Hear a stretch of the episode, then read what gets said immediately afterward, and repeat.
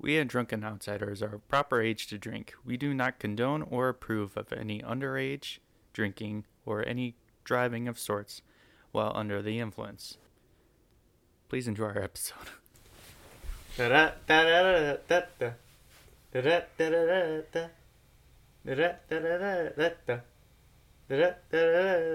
Tequila. Yeah. you might need it for this one. Hello, everybody.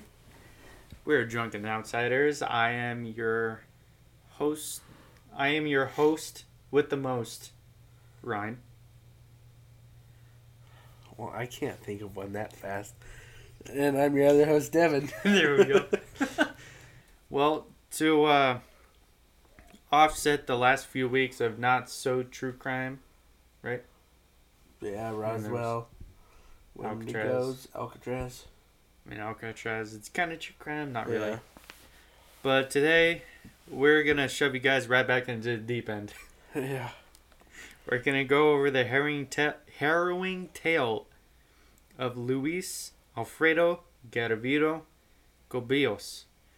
This is like shoving them in. This is shoving you into the deep end with three bricks tighter on each foot. Uh, pretty much. It's like the bottom layer with a seven layer dip. yeah. It's bad. I just got what you meant. That's pretty good. I've never heard that before. Thank That's you. pretty good. I just came up with it. The bottom layer of a seven layer dip. it's that bad. so, yeah, to get ba- to get back into it. Well, oh, what are you never mind. Hold on. Hold on. Hold on. What are you drinking, I'm getting to that. Goodness gracious. woman? Anyway, um, I've had a good number of stuff I need to like finish drinking Yeah. because we have this like fridge in front of us and it's like filled with things Yeah. that we've garnered over the last few weeks. So I'm finishing off some of this Sunny D seltzer stuff that I had stored up in the fridge. You know, clean house sort of. yeah. So yeah, basically, that's what we got. If you want a breakdown of the orange seltzer, go listen to our last episode. yeah. I'm drinking Cayman Jacks, finishing off my big pack I bought. So there you go. drank that two weeks ago. Two weeks ago, Yeah, Somewhere around there. Alcatraz, I believe. Alcatraz. That was last week. no, that's yeah, oh, it was. Yeah, it was last week. sorry. Your last episode, My Roswell. last episode. I had Roswell. the Cayman Jacks. Okay, all right. Timetables corrected. Yep. We got this under For. Alcatraz, I control. had uh, Bloody Mary. Did you? Yep. Okay. I mean, yeah, I don't know. Either way, that's what we're drinking today. Nothing special. Nothing special. So to get up into the timeline right now, uh, Luis Alfredo Garavito Gobios was born in Genova, in Genova, Colombia, on the 25th of January in 1957. He was born to Emmanuel Antonio Garavito and a Rosa Dalia Gobios. So, that was their names. and he was the second child of seven. Seven. Damn, Seven. It's a lot of fucking kids. It is. Oh, for these people, jeez, it's too many. For anybody, that's a hell of a lot of kids. Well, yeah, for anybody, that's a quite a handful. But I mean, for these two individuals, they should not be having kids. No. So, in a lot of the stuff from Garavito's past, you know, his childhood, his early teen years, and all that stuff, it kind of garnered from interviews that he's had with, you know, the police department Oh, okay. kind of stuff. From talks with cops, so it's like not a hundred percent trustworthy, trustworthy in a way, you know. But That'd be a great podcast name. Talks with cops. Talks with cops. You just interview cops or something. No, like you had like two cops. I don't know what they're doing, but Oh, two cops are the host or two whatever. cops. Okay. Not a show for us then. I don't know. You know what? Never mind. Moving on. so Garavito claimed that his father was adulterous. You know. yeah, I know what an adulteress is. Do you? She sleeps around. He sleeps around. He was uh, a drunk. One of those macho men, very strict. Hmm. Uh, he was he was very abusive. Noise. Yeah. Yeah. exactly. The first response I would think would be you're abusive. Nice. No, it's not okay to abuse kids. No. Or your wife. No. There was a bit of pause there. I was drinking. so yeah, he was abusive towards his kids, both physically and emotionally, and as well as to his wife. And he had also described his mother as a violent woman who gave him, quote, little affection and care as a child. So she wasn't much better than Manuel. Yeah. And then, due to the conflict that was going on in Colombia, they soon relocated to a. Oh my god. C E I L A N. Cilan? Maybe? I don't know why I'm looking at you. I was say I can't sound shit out just by hearing the letters. in the northern part of Colombia, where Garavito entered primary school shortly after that. Mm. So it was, I mean, to describe the abuses a little bit.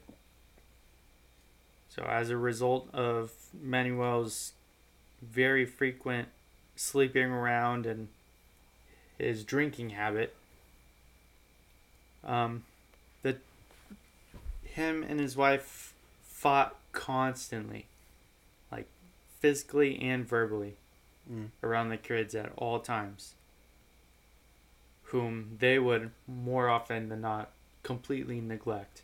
Mm. Nice. Not nice, but Hey, you gonna say that a lot during this? it's just it's what I say. So he would say later, quote, that he had the misfortune of being in a family that spends time arguing, fighting, and throwing words of great caliber. Ooh. Ooh. What were they yelling like? Supercalifragus, expialidocious. it's like the worst word you can say. yeah. Emanciation.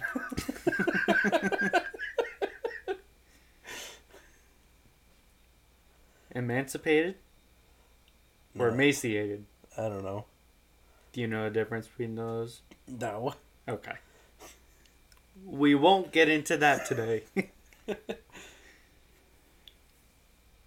uh, yeah, so at a point, he, Luis allegedly said that he at one point been strapped to a tree and beaten with like with a machete case, Damn. which I'm guessing is pretty hard.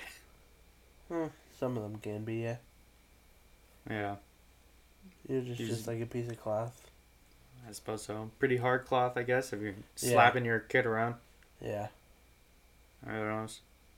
But he was beaten with a machete case while strapped to a tree while attempting to defend his mother, whom I'm sure he was beating the shit out of. Hmm. Manuel, not Luis. Yeah. Which his father was also known to beat her during her preg- pregnancies. Oh, shit. So there was that going on for him That's too. really not good shit then. Yeah, And they still had seven kids. they did. Yeah, seven kids. The guy fucked around a lot, man. I know, but still, beating a pregnant woman, Get her that's... pregnant. He was an asshole. Major asshole.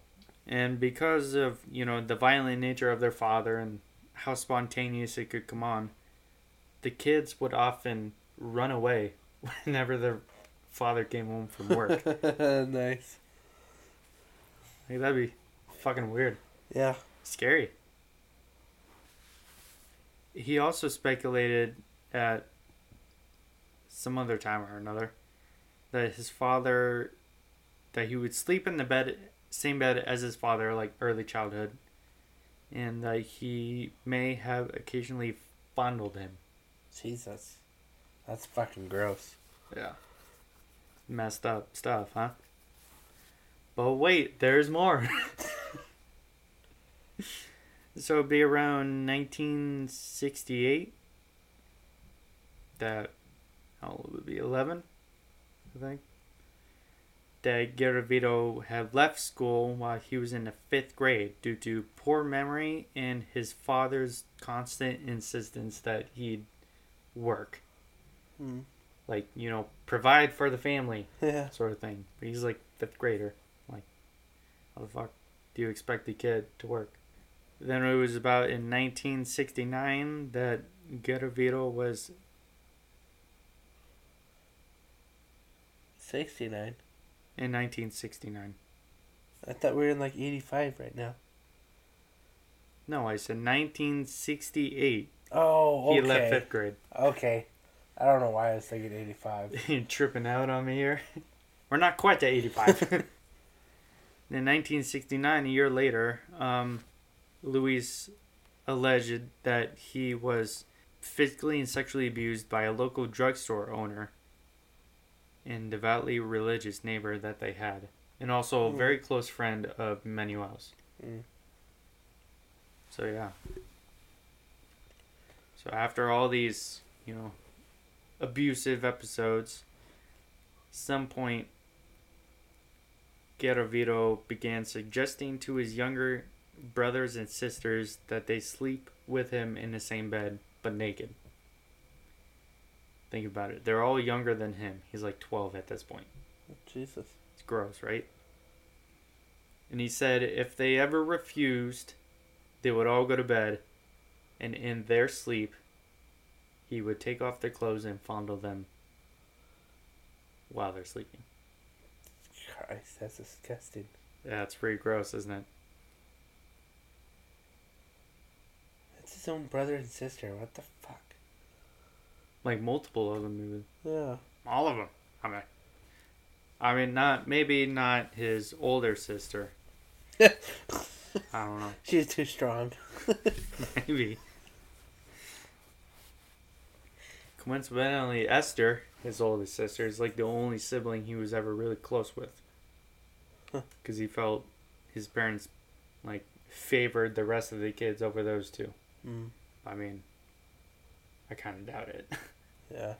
Because they're assholes. They're assholes. So, kind of, the neighbor's abuse of him would end, as he would say, after they moved to a town called Trujillo. Trujillo. T R U J. J? Yeah, J I L L O. Trujillo. So it was with their subsequent subsequent relocation to the China jeez Chattahoochee? to the town of Trujillo in 1971 that Luis said that he became sexually impotent with female partners and that he was permanently unable to ejaculate properly. Just a bunch of pre cum or what? Well, it kind of just tells me he was trying to put in a light way. He can't reach orgasm with female partners. Uh, He was gearing more towards boys, and that ejaculate properly means he needed that bit of sadism to get through mm, to it. Because that's what he said happened to him in these alleged sexual assaults by the, the friend of his father's. Because there's supposed to be sexual assaults plus, like, you know, burning him, like cutting him a Mhm. bit Jesus. kind of action, is what he says. That's fucked up. And so he would kind of make that interesting kind of connection between what he says happened in his childhood and kind of what we'll discover later in his life. Yeah. So pretty much during his teenage years, he was briefly evicted from his home in 1972, about a year later when he hmm. was 15 years old, after he was caught by his mother attempting to rape a five year old boy. That's messed up, right? Jesus, yeah. I mean, do you expect your mother to do in that kind of situation? Not kick you out? Kill the kid. Kill the kid? Kill the little boy that was being attacked? No, not him. Obviously, her son. Oh, okay. She brought him into the world. She can take him out. Okay.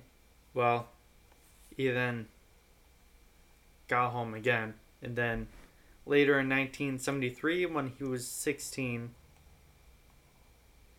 he was actually arrested by authorities Hmm. when he was caught in the act of attempting the sexual assault of a six year old boy at a train station in Bogota. Jesus. Bogota is like the capital of Colombia. Uh. It's like a very popular area as well.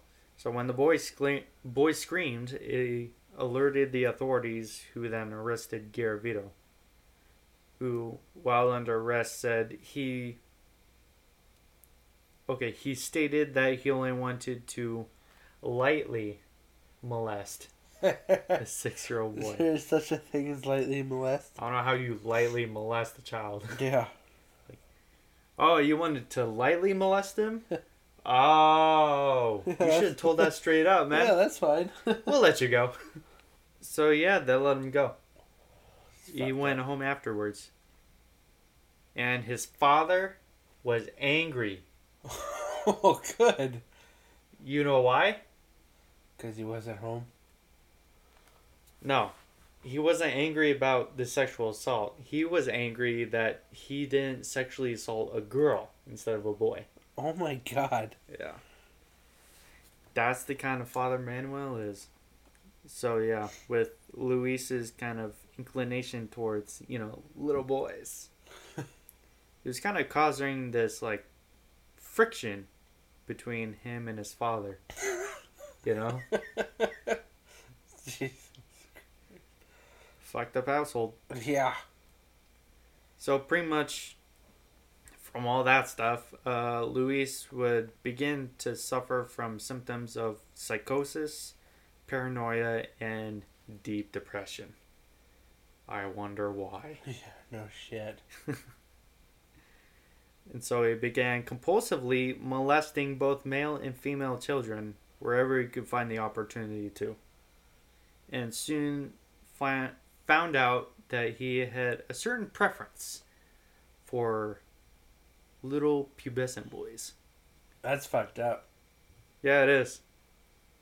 So, with that, I mean, along with all of that, so yeah, you'd start to develop alcoholism like a good number of people from his mother's side, and of course, his father. Yeah. So it's like not new to either family. But Which is alcoholism actually genetic or? It can be. Oh, There are certain factors that, you know, play into that. yeah. but genetics is a good factor for whether hmm. someone actually becomes an alcoholic.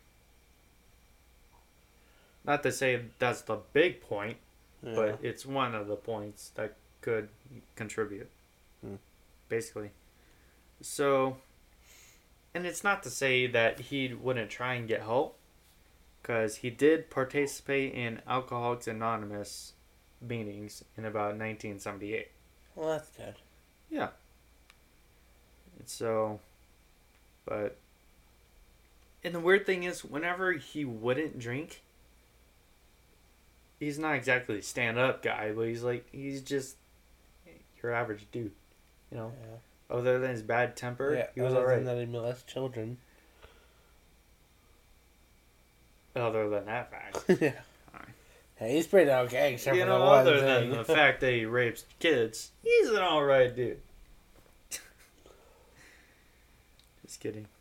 I mean, he's a piece of shit. yeah. But he often would become, you know, kind of violent with every job he gets, you know, Mm. come in confrontations with his coworkers, clients, his bosses, like sometimes coming into like physical altercations. Yeah. So he'd often be fired. And so sometimes he would like he tried to commit suicide a number of times throughout his life. Of course, pretty much failed every point. So also throughout a handful of times throughout the seven the late these late seventies, throughout the eighties, he would get he would try and get psychiatric help, you know. He would admit itself into psychiatric care. The first time would be at a San Juan de Dios San Juan de Dios, there we go, hospital and was repeatedly hospitalized throughout the spring of 1980, where he express, expressed the desire to die over a belief that his life was, quote, worth nothing.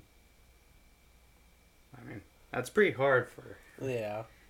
normal people who have depression don't molest kids No shit. so they deserve sympathy you always gotta work out you know that stuff at least Yeah. try to get help Yep. i mean in his case he also would never throughout his psychiatric care episodes divulge the fact that he's a deep sadist with a preference for little boys Yeah.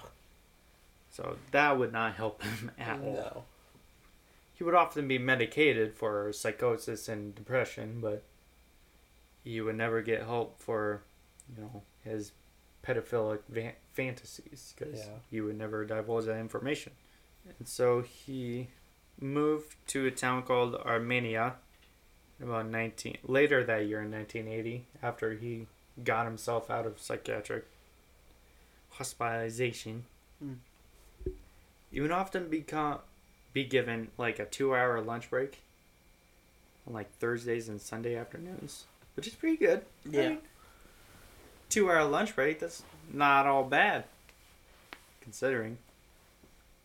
But the problem with these two hour lunch breaks is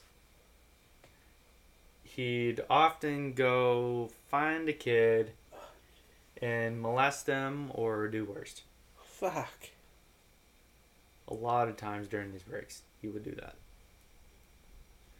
but around this time he began a short-lived relationship with a single mother and beautician named claudia Guessing he was there for the kid though.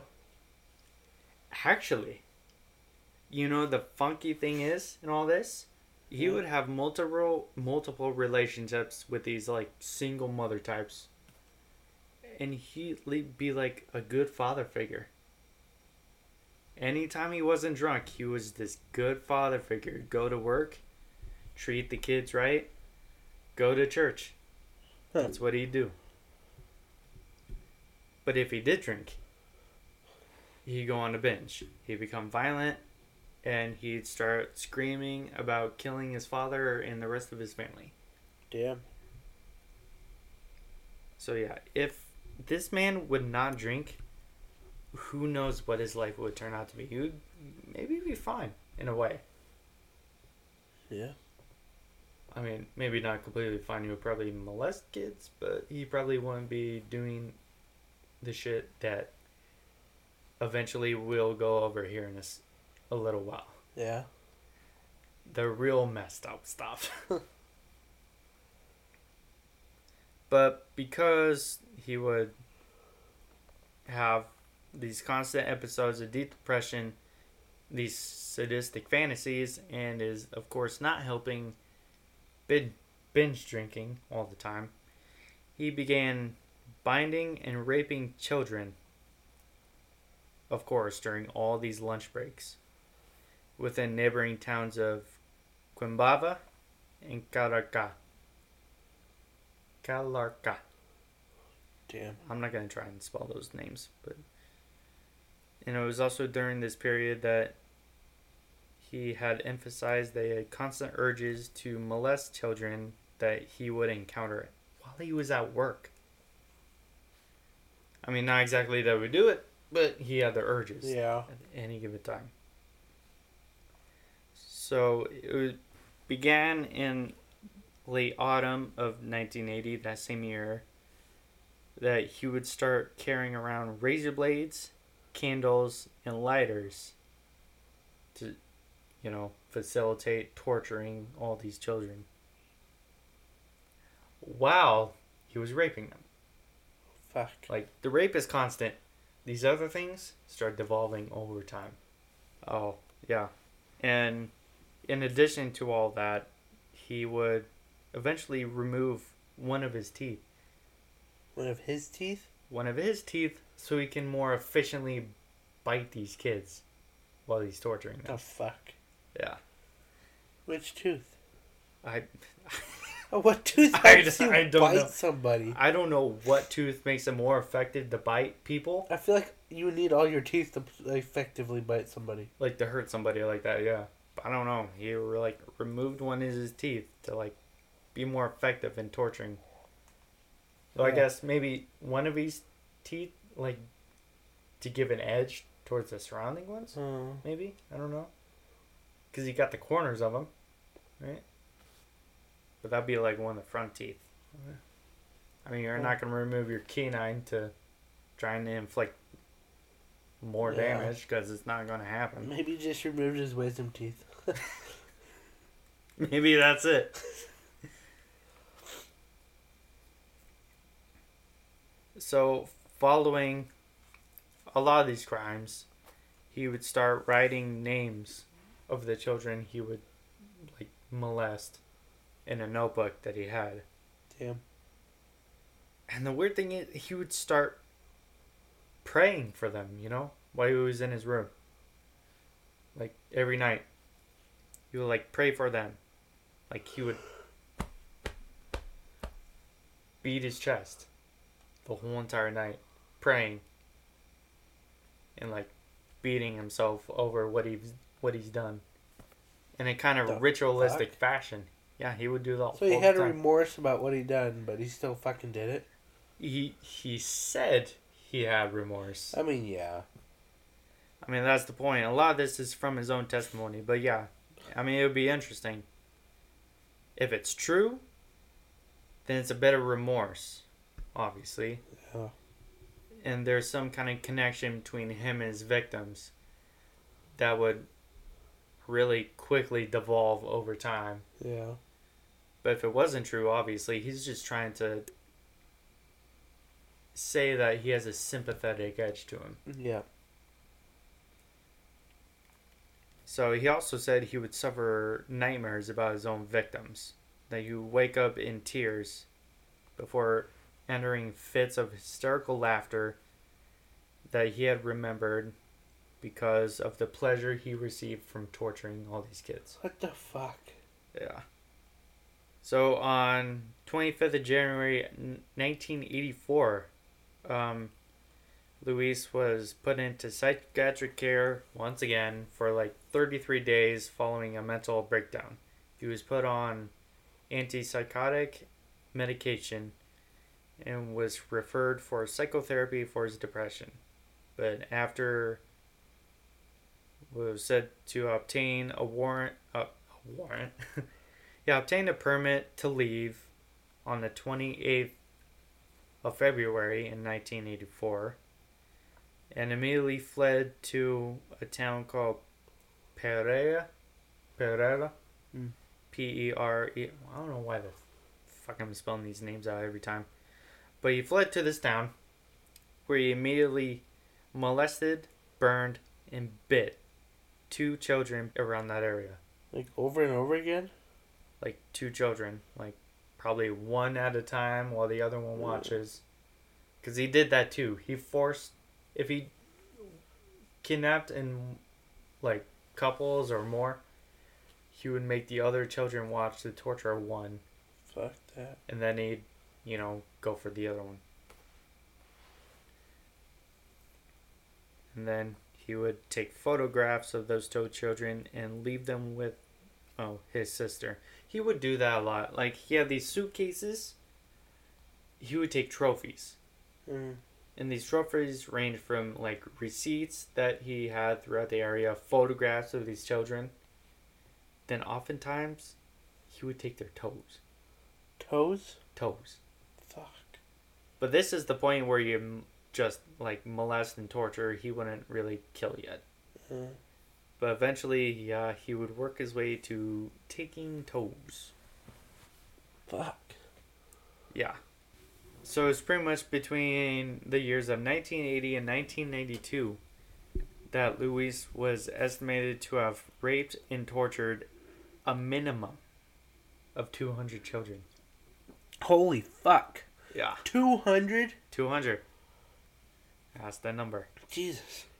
Estimated, not exactly proven, but Yeah, but that's still a lot of Thought- fucking kids. I mean, yeah, that's a lot of kids.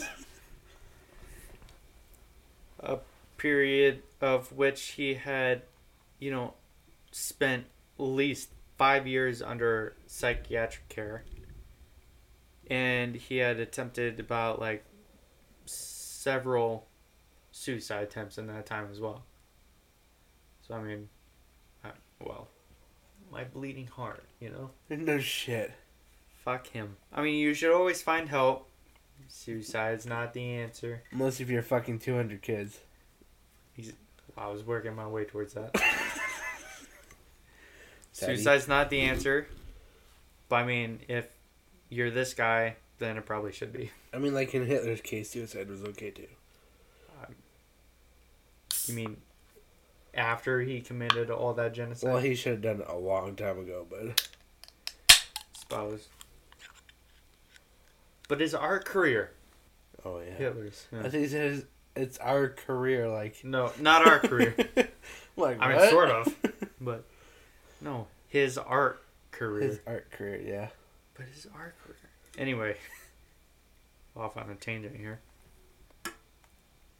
So, pretty much, obviously, during this time, wherever Louis stated, stated, stayed, a giant rash of child molestation cases would pop up around him. Damn. But he would not be arrested. Fucking Colombia. But his first attempt at the murder of a child Mhm. would take place on the 1st of October in 1992 when he like spotted a young kid that was selling you know like sweets, you know, candy, sugar shit and cigars to like Cigars? yeah, like candy and cigars to passersby. Mm, This is Colombia, bro. yeah. Anything on the streets in the 80s. Or this is 90s, 90s. but 92.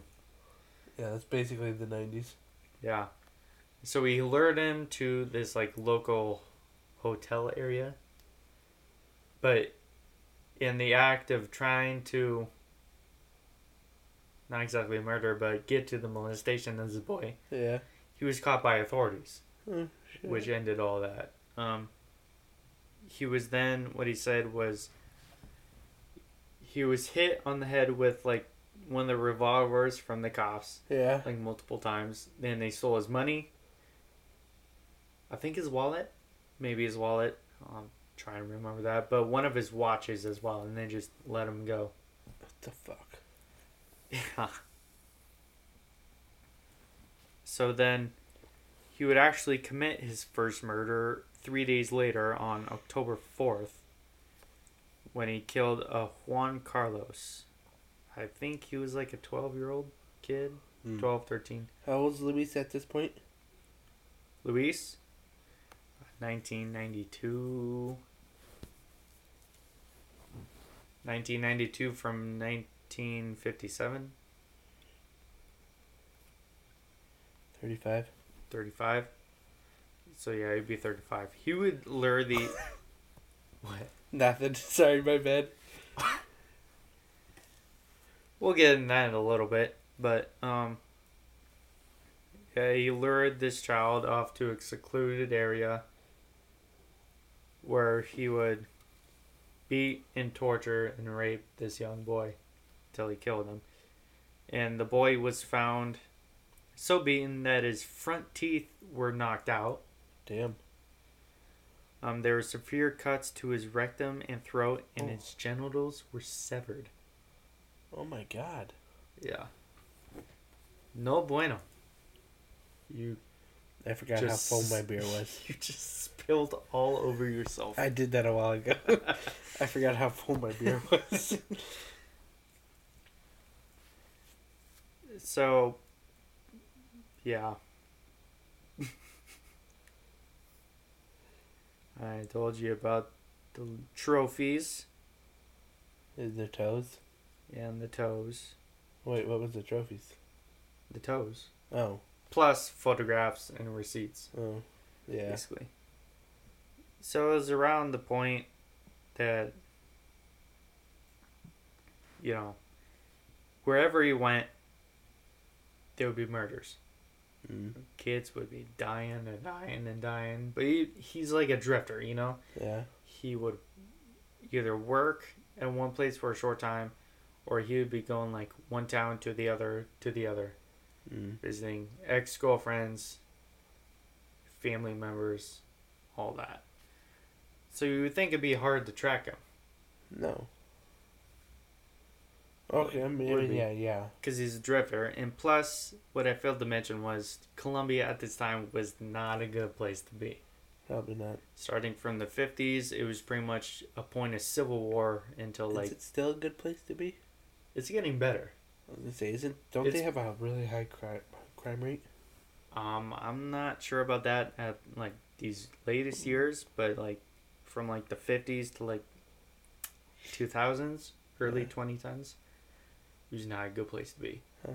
especially at this time this time you had like unstable government you had far right and far left militant groups you know guerrilla Mhm. warfare Yeah. wherever you went child soldiers would be an often thing you know kids you would either be shot or wounded in this basic civil war Or fucked?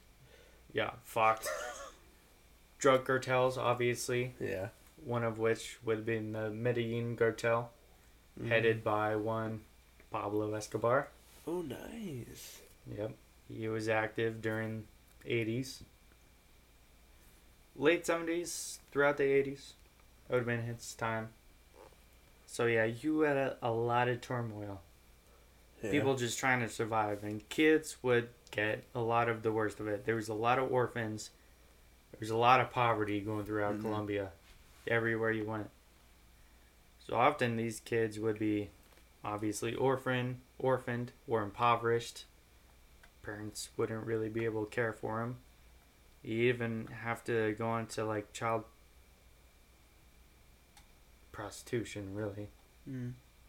to pay for themselves. They give their bodies to whoever would take children. That's fucking disgusting. Yep. There's nothing they could really do about it because they need the money. Not that they pay much anyway, but it's something. Or they get taken, killed, anything. No one would really notice in those days. And then you add it on to someone like him who would be moving place to place to place. Yeah. Hard to catch. I couldn't imagine being sexually attracted to a child. Yeah, I guess so. Way. These like Latin Latin countries, sort of a masculine, sort of kind of. You gotta be the macho man, you know. In it, so I guess attracted to little boys. I am not sure how well that goes Oh, even little sort of girls, society. I could never be attracted to. I mean, children in general, yeah, Yeah. Fucking disgusting. yeah, it is. No, no, I just meant children in general. I know, yeah, It's it's fucking disgusting. disgusting. I'm not arguing with that either way. But yeah, but there's not, you know, it's not saying that he didn't try and hide it Mm. because he would often have like multiple disguises Mm. to attract children. I mean, at every given point, he would uh, like have a bottle of brandy in his hand. I mean, he'd leave these bottles and bottle caps at the crime scenes all Damn. the time. But he would often wear disguises: school teacher, old man who needs help, and more often than not, he would disguise himself as a priest, Mm. like a real preacher man, and like get these children to open up to him. Yeah. Yeah. And so basically, going into his MO a little bit, he would often lead these children to like secluded areas. Mm. Okay. Like you'd get them talking about them personal lives or him talking about personal life, walking these great distances to a place Mhm. where no one would see. It would, it's supposed to wear the child out. Yeah. So when he actually pounced on the opportunity to do what he does, they want to have the energy to run or get away from him. Yeah. And so sadly, whenever they didn't, which was very few, there's about four confirmed cases of children escaping him, but of Mhm. course, out of hundreds, Yeah. it's not good odds. No. he would often bind them or restrain them in any way. He would, of course, molest or rape them. And then during all of that comes the torture. And that would include nothing short of lighter and candles being used to burn them while molestation happens um, cutting them. He would often have a screwdriver that he would use to stab it into the hands, into their feet, and into the butts. Like butt cheeks. Feet. Butt cheek check. What? Feet. Feet. You You said stab their feet. feet. It was the feet. You would stab their feet In their ass. In their ass and their hands Fuck that. and their backs. You'd stab them everywhere. Actually. God, with the fucking screwdriver that hurt like a son of a bitch. Oh yeah. Yeah. That's not even the worst part, buddy. So, well, he would actually also do that with, um, like broke, not broken, but like lasted, last, lasted, not very sharp razor blades. Dull. Dull. There we go. I, I, I couldn't think of the lasted. word. Lasted. I don't know. Dull blades. Okay. Okay. Imagine that cutting in your butt. Uh, like a son of a bitch. But wait, there's more. What was that? Are you? Does that go? Yeah. We're going. We're, We're going going. full hilt on this. We're going. Woo! Okay. Well, everybody, this is the part where it truly gets fucked up. Yeah, if you don't want to listen to this, skip ahead to 45 minutes and 45 seconds. Here we go. That ain't the worst part. This is. So often, that would not be the least of it. Um, there were chances where he would beat and strangle, not strangle, maybe strangle, but he would stomp on his victims, often caving their teeth in or fracturing their bones, like ribs and all that. Sort of like the Michael Ryan James Thim kind of thing. Except this is worse. Because often he would also stick sharp or blunt objects through the rectums of these children and shove them so hard that they go through their mouths. And then also on occasion he would disembowel. That's right, disembowel. Cut open the stomach, intestines come out while he was sexually assaulting these children. While they are alive. All of this mostly happens while they're alive. And then also to end well, to say first, these kind of tortures would happen in the lapse of a few to 12 hours. Very long time that he would do these to these kids. And to end it all, in order to orgasm, he would have to decapitate or slit the throat of these children. And also, he would cut off their genitals and put them in the mouths. So he would cut off their heads while their genitals are inside their mouths. And he could finally find his release in all this pain. And that was a large part of his killing method throughout these hundreds of cases. All right, so yeah, basically, that was the rundown. Yeah. Wish I could get. Wish we could give you a soft punch, but There is no avoiding this. no. You have to know what this man did to fully understand what Well- kind of monster he really is. Yeah, basically the soft punch is he did a lot of fucked up shit to kids. There you go. That was the soft punch. Worse than raping them. what? Worst and raping them? Worse than. Oh, worse than raping them. Yeah, definitely. I mean, rape is really bad. I mean, yeah, I I think rape is really, really bad. yeah, It's up there. But I mean, what he did, no bueno. yep. No bueno at all. Anyway, when there was a certain point in these latter years that he became when he was weary of murdering kids who he felt were much too easy to lure. Uh, I failed to mention at a certain point that throughout the 80s he started he read Hitler's manifesto, mm. you know, Yeah, Mein Kampf. yeah. He loved the dude. Absolutely loved it. Loved Hitler. Loved his ideas. I mean, he was a smart man. He just did bad. He just made bad decisions. Oh, sure, he was a smart dude. Absolutely. But he was obviously a mass murderer. I mean, yeah, A that's dictator. the bad part. Yeah, Horrible human being in a sense.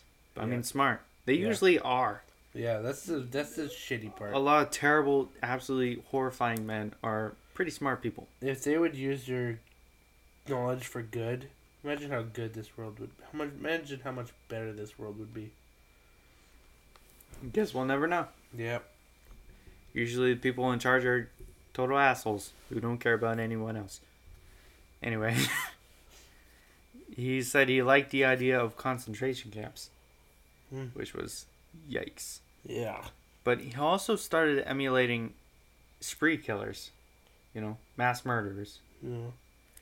And he would often think about buying a machine gun and killing his father, then moving on to his family, and then eventually killing himself. So be- he began fantasizing more and more, obviously later in life, about mass murder. And he would think about kidnapping around several kind of adults and murder the- murder them to attract kind of attention, you know? Mm. that's the thing with mass murders. There's a bit of the component of getting attention Yeah. for what they do. But before he could start anything like that, what. He would eventually be arrested for the attempted sexual assault of a 12 year old boy named John Ivan Sabogal. And, uh, well, on the 22nd of April of 1999. April. April. Damn. 22nd of April in 1999, he was finally arrested. So he would go on to like work with police, and he had conf- confessed to murdering at least 140 children Holy shit. and was charged with the murder of 172 altogether throughout Colombia. And there was a handful that he had murdered in Ecuador, even. Mm. He was in, like, near the edge of Ecuador and Colombia. And so he was eventually found guilty of 138 of the 172 counts. Damn. And the others are still ongoing. Oh, so he's still alive? We'll get to that. Um, so yeah, he was technically sentenced to about 1,853 years. Huh. And nine days. Oh, good. Those nine days really add up. I mean, they really do. Pretty much the lengthiest sentence that anyone has received in all of Colombian history, which Mm. you know makes sense. I mean, yeah. for 1,853 years. But however, Colombian law dictates that there is a limit on how long a person can be imprisoned. What? 40 years. The limit of how long someone can be in prison in Colombia is 40 years. And because Garavito helped the police in identifying bodies and finding them, his sentence was further reduced to a 22 years. So he's out.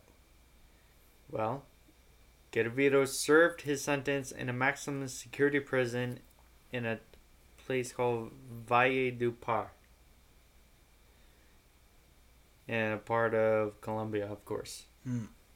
He was held separately from all the other prisoners because it was feared that he would be killed immediately.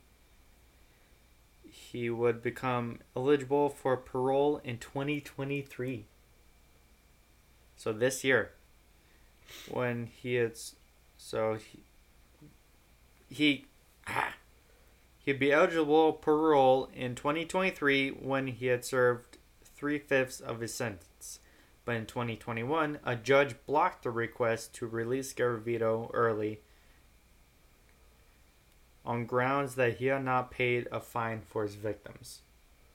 Well, no shit. Yeah.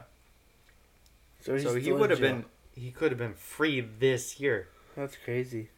But due to the fact that he had leukemia and cancer in one of his eyes because he had poor eyesight throughout hmm. his whole life. I mean, when he was a kid in primary school, they used to call him Squiggles because of his big old glasses. So eventually, at the end of it all, he could barely move, and he was pretty much blind. And the fucked up thing is, when he said he would get out, he claimed that he would start his own political career and advocate his own organization for abused children. oh my god. Yeah. So wait, is he in jail or is he dead?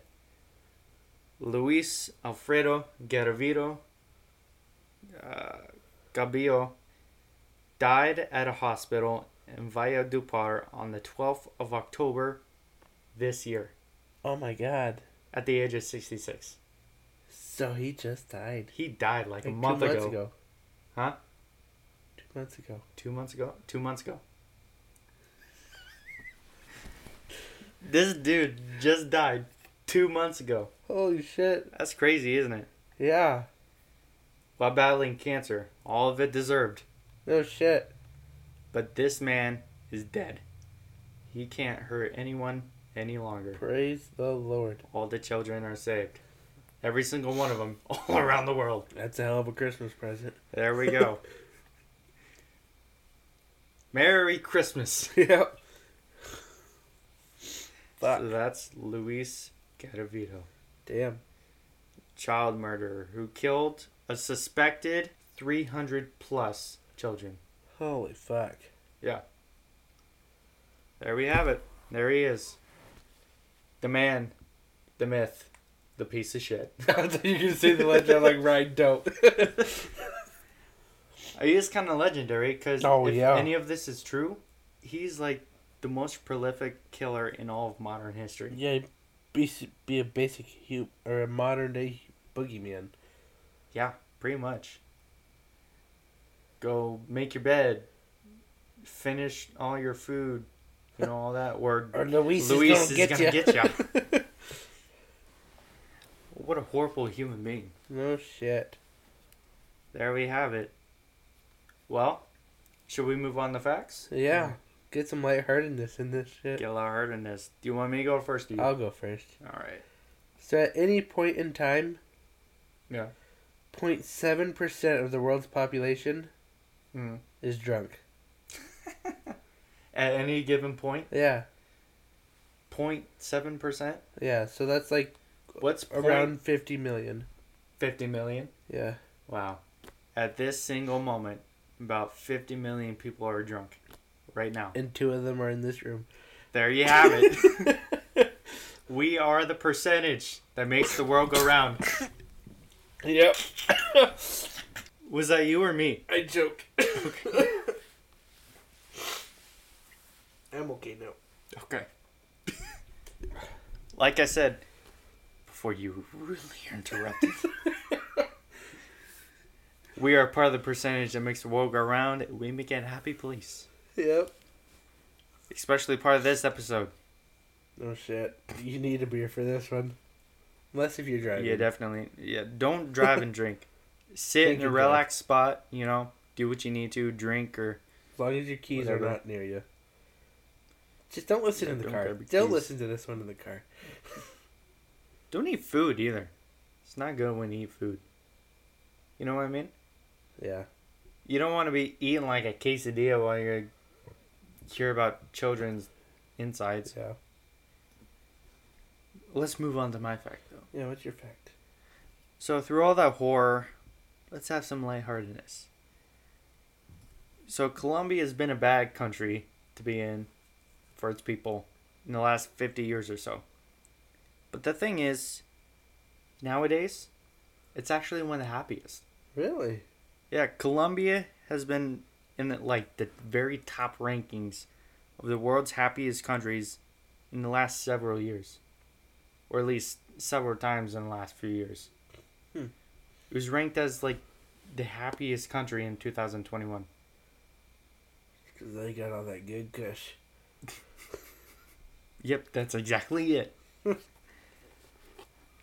so there you go, people. Colombia was not a very happy place, you know, in the past few decades, but hey, why not go there now? Yeah. You know? Have a good trip. Yeah. Colombia is one of the most diverse places in the world, actually, so next time you go Colombia, think of the children. Yeah, no shit. Don't think of Luis. He's an asshole. Yep. That's our tagline now. Fuck Louise. Yep. Fuck Louise. Fuck Louise. Think of the kids. Well, Yeah. Go follow us on Instagram, Twitter, right. Drunken Outsiders. Drunken Outsiders. Yeah. And if you have any kind of requests or any ideas you want to give us, or you just want to talk to us in general, I guess, give us an email at drunkenOutsiders at gmail.com. Or if you click on our Linktree, there's a contact us button. It'll go straight to our email.